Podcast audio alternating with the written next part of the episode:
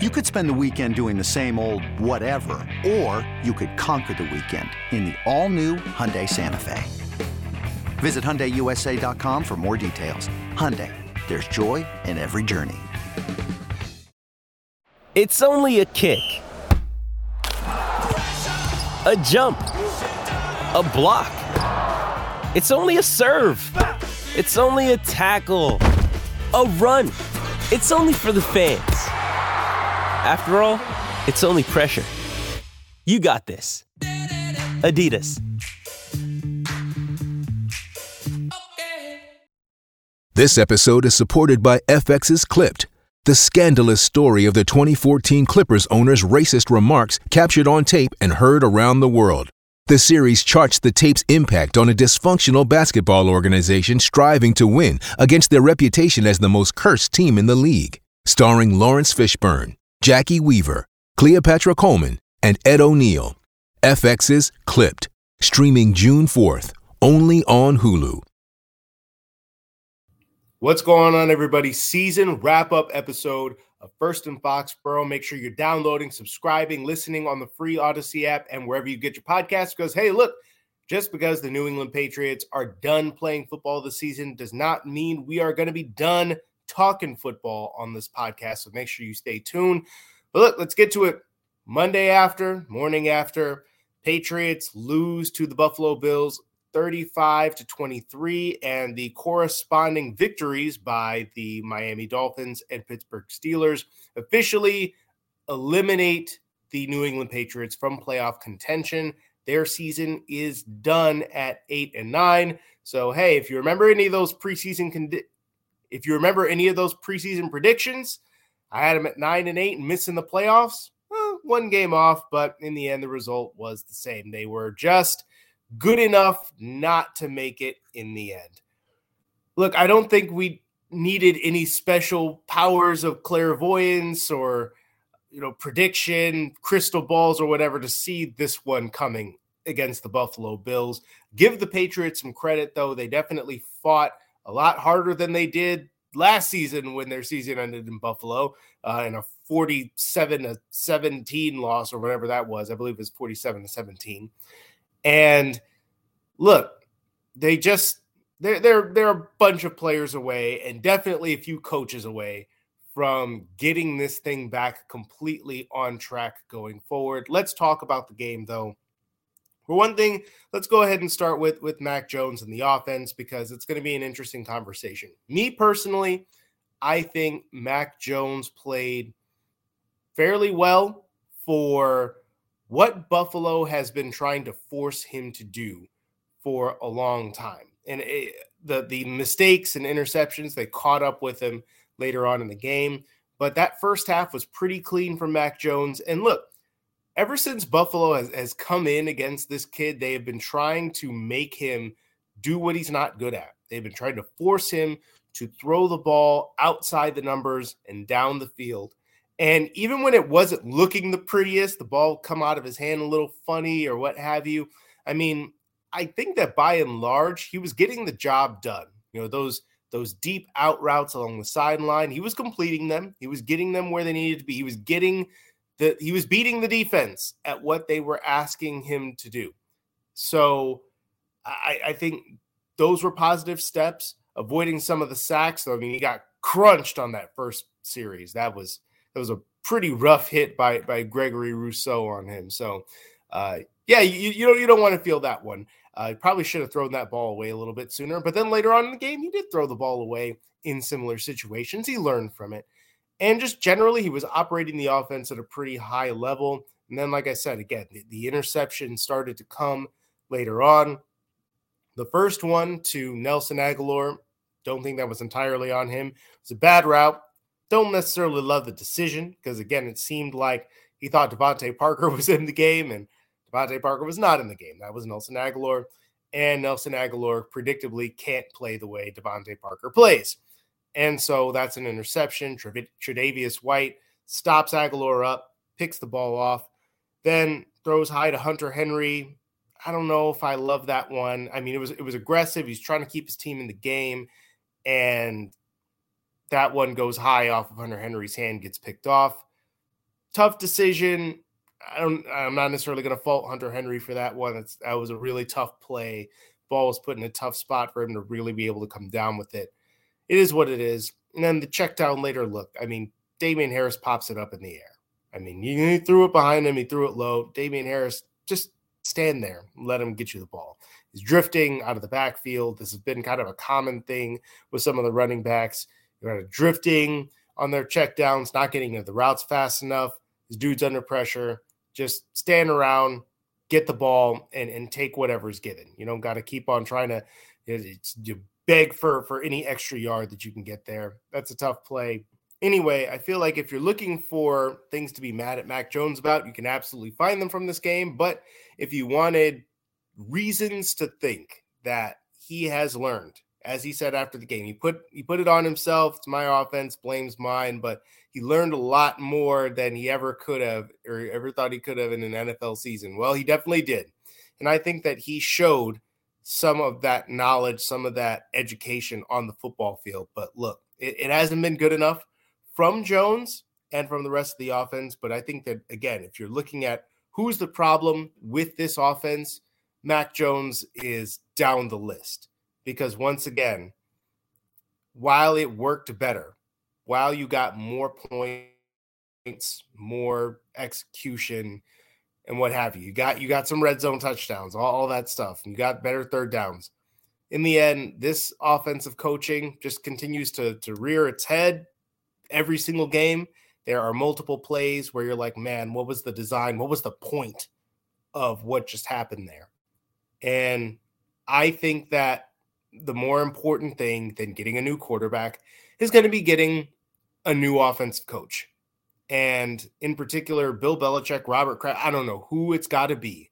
Who is making the decision to do this? But you better pick somebody that actually knows what the hell they are doing. Because this was unacceptable this year. That's it. That's really all I got to say. We've said it all season. Don't want to keep on hammering this to death. But Matt Patricia ain't it. Bill O'Brien, Nick Caley, even though apparently Nick Caley might be on the way out the door. Just somebody that makes sense. I mean, I think especially if Nick Caley is gone, I think it's almost definitely going to be Bill O'Brien. Because I don't think you're elevating anybody else from within the ranks for that job. So, hey, let's see what happens. Bill O'Brien, come on down, I guess. Moving on to the other side, look, I mean, the defense, they gave up 35 points. In the end, I think they played better than that, all things considered. They forced some takeaways. They competed. They kept themselves in the game. In the end, the Bills are just better. And that's really what it comes down to. The talent was, you know, the talent difference is what it is, but they kept you competitive in this game. And then when you think about it, I mean, that's only 21 points that the defense actually surrendered in this game because you gave up 2 special teams touchdowns to Naeem Hines. That's 14 points right there, you know, including the extra points. Cam Acord, hope you're preparing your resume, my guy, because you lasted a year longer than you ought to have, and I don't think you're going to be extended that grace this time around. Joe Judge is on the staff. Just let that guy run the special teams next year. That's an easy one. I mean, that there. While you're talking about offensive coaches, like you can hem and haw about that if you're the Patriots, and oh, you know, we showed improvement down the later in the year. I mean, not that I think there's anything notable that you could point to with Matt Patricia that would make you want to keep him. The Cam Acord, that's an easy cut. Like you had the worst punters in the league. You gave up 3 kick return touchdowns in a year. There are multiple mental gaffes on that side of the ball. It's unacceptable. So once again, that's an easy one. Joe Judge, you're already here. We're already paying you.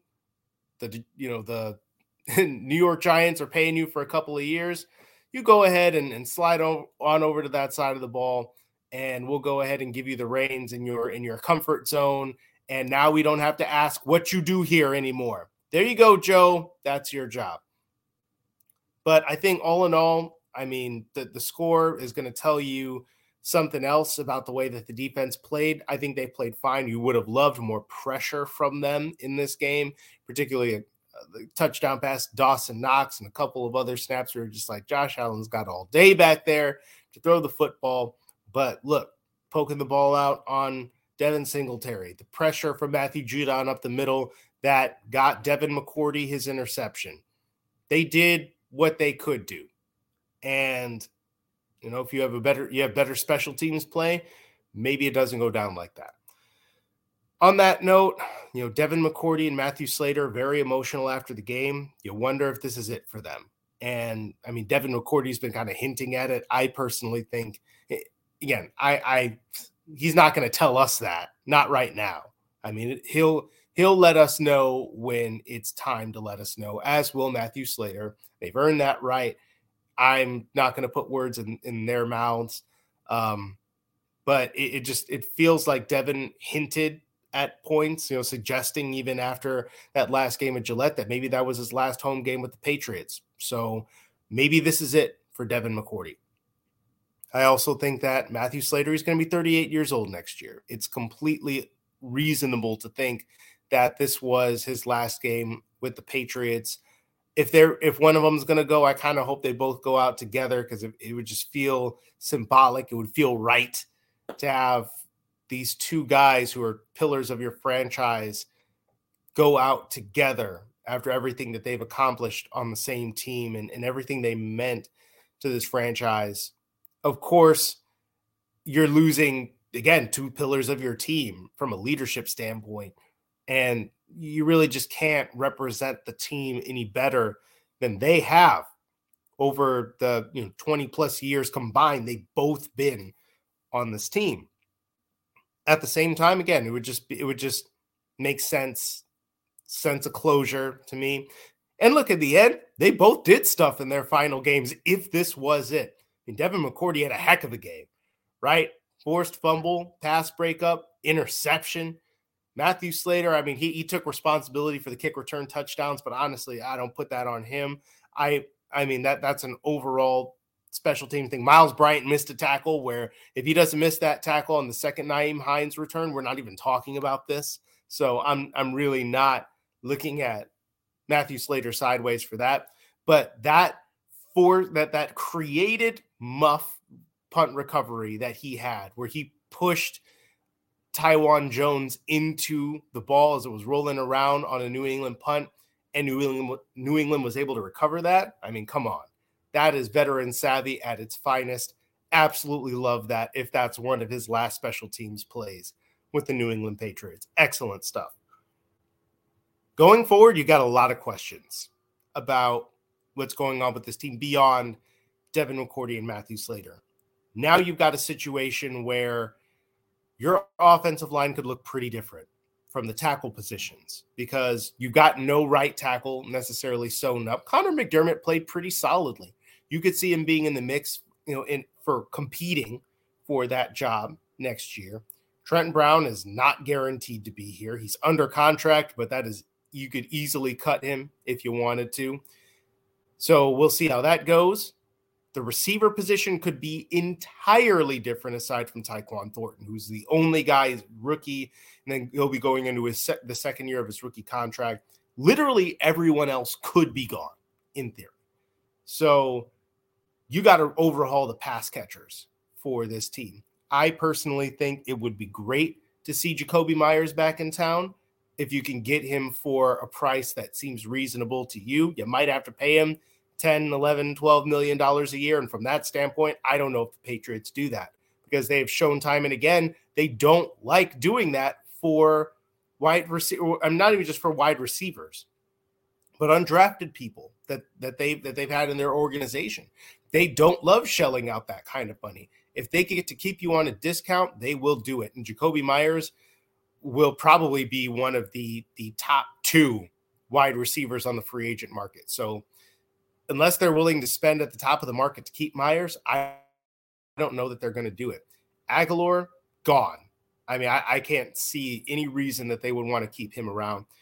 Devonte Parker's under contract. I feel like he probably stands a good chance of sticking around. He was their ex-receiver. He produced generally when he was on the field. And Mac Jones certainly seems to have a rapport with him. So I could see Devonte Parker being back. Kendrick Bourne, your guess is as good as mine because he's under contract as well, but this year just did not work for Kendrick Bourne until sort of the end when finally they had no choice but to play the guy, and he produced.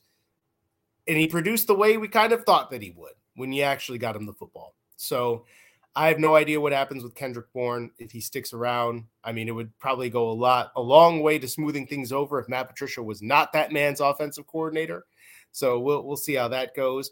And then defensively, you need corners because whether you're talking about talent, depth, what have you, what they've got at cornerback is not going to cut it against some of these really good offenses in the division. I mean, Jonathan Jones, he's an admirable player. I like him. I think they should try to retain him. And I feel like they probably could retain him at a reasonable price. I could absolutely see him back being with this team. But he can't be your number one cornerback. You can't go into next year being like, oh, yeah, we're good with John Jones and a couple of second-year players. You got to spend in free agency to get some more veteran talent in here. You've got to draft another corner.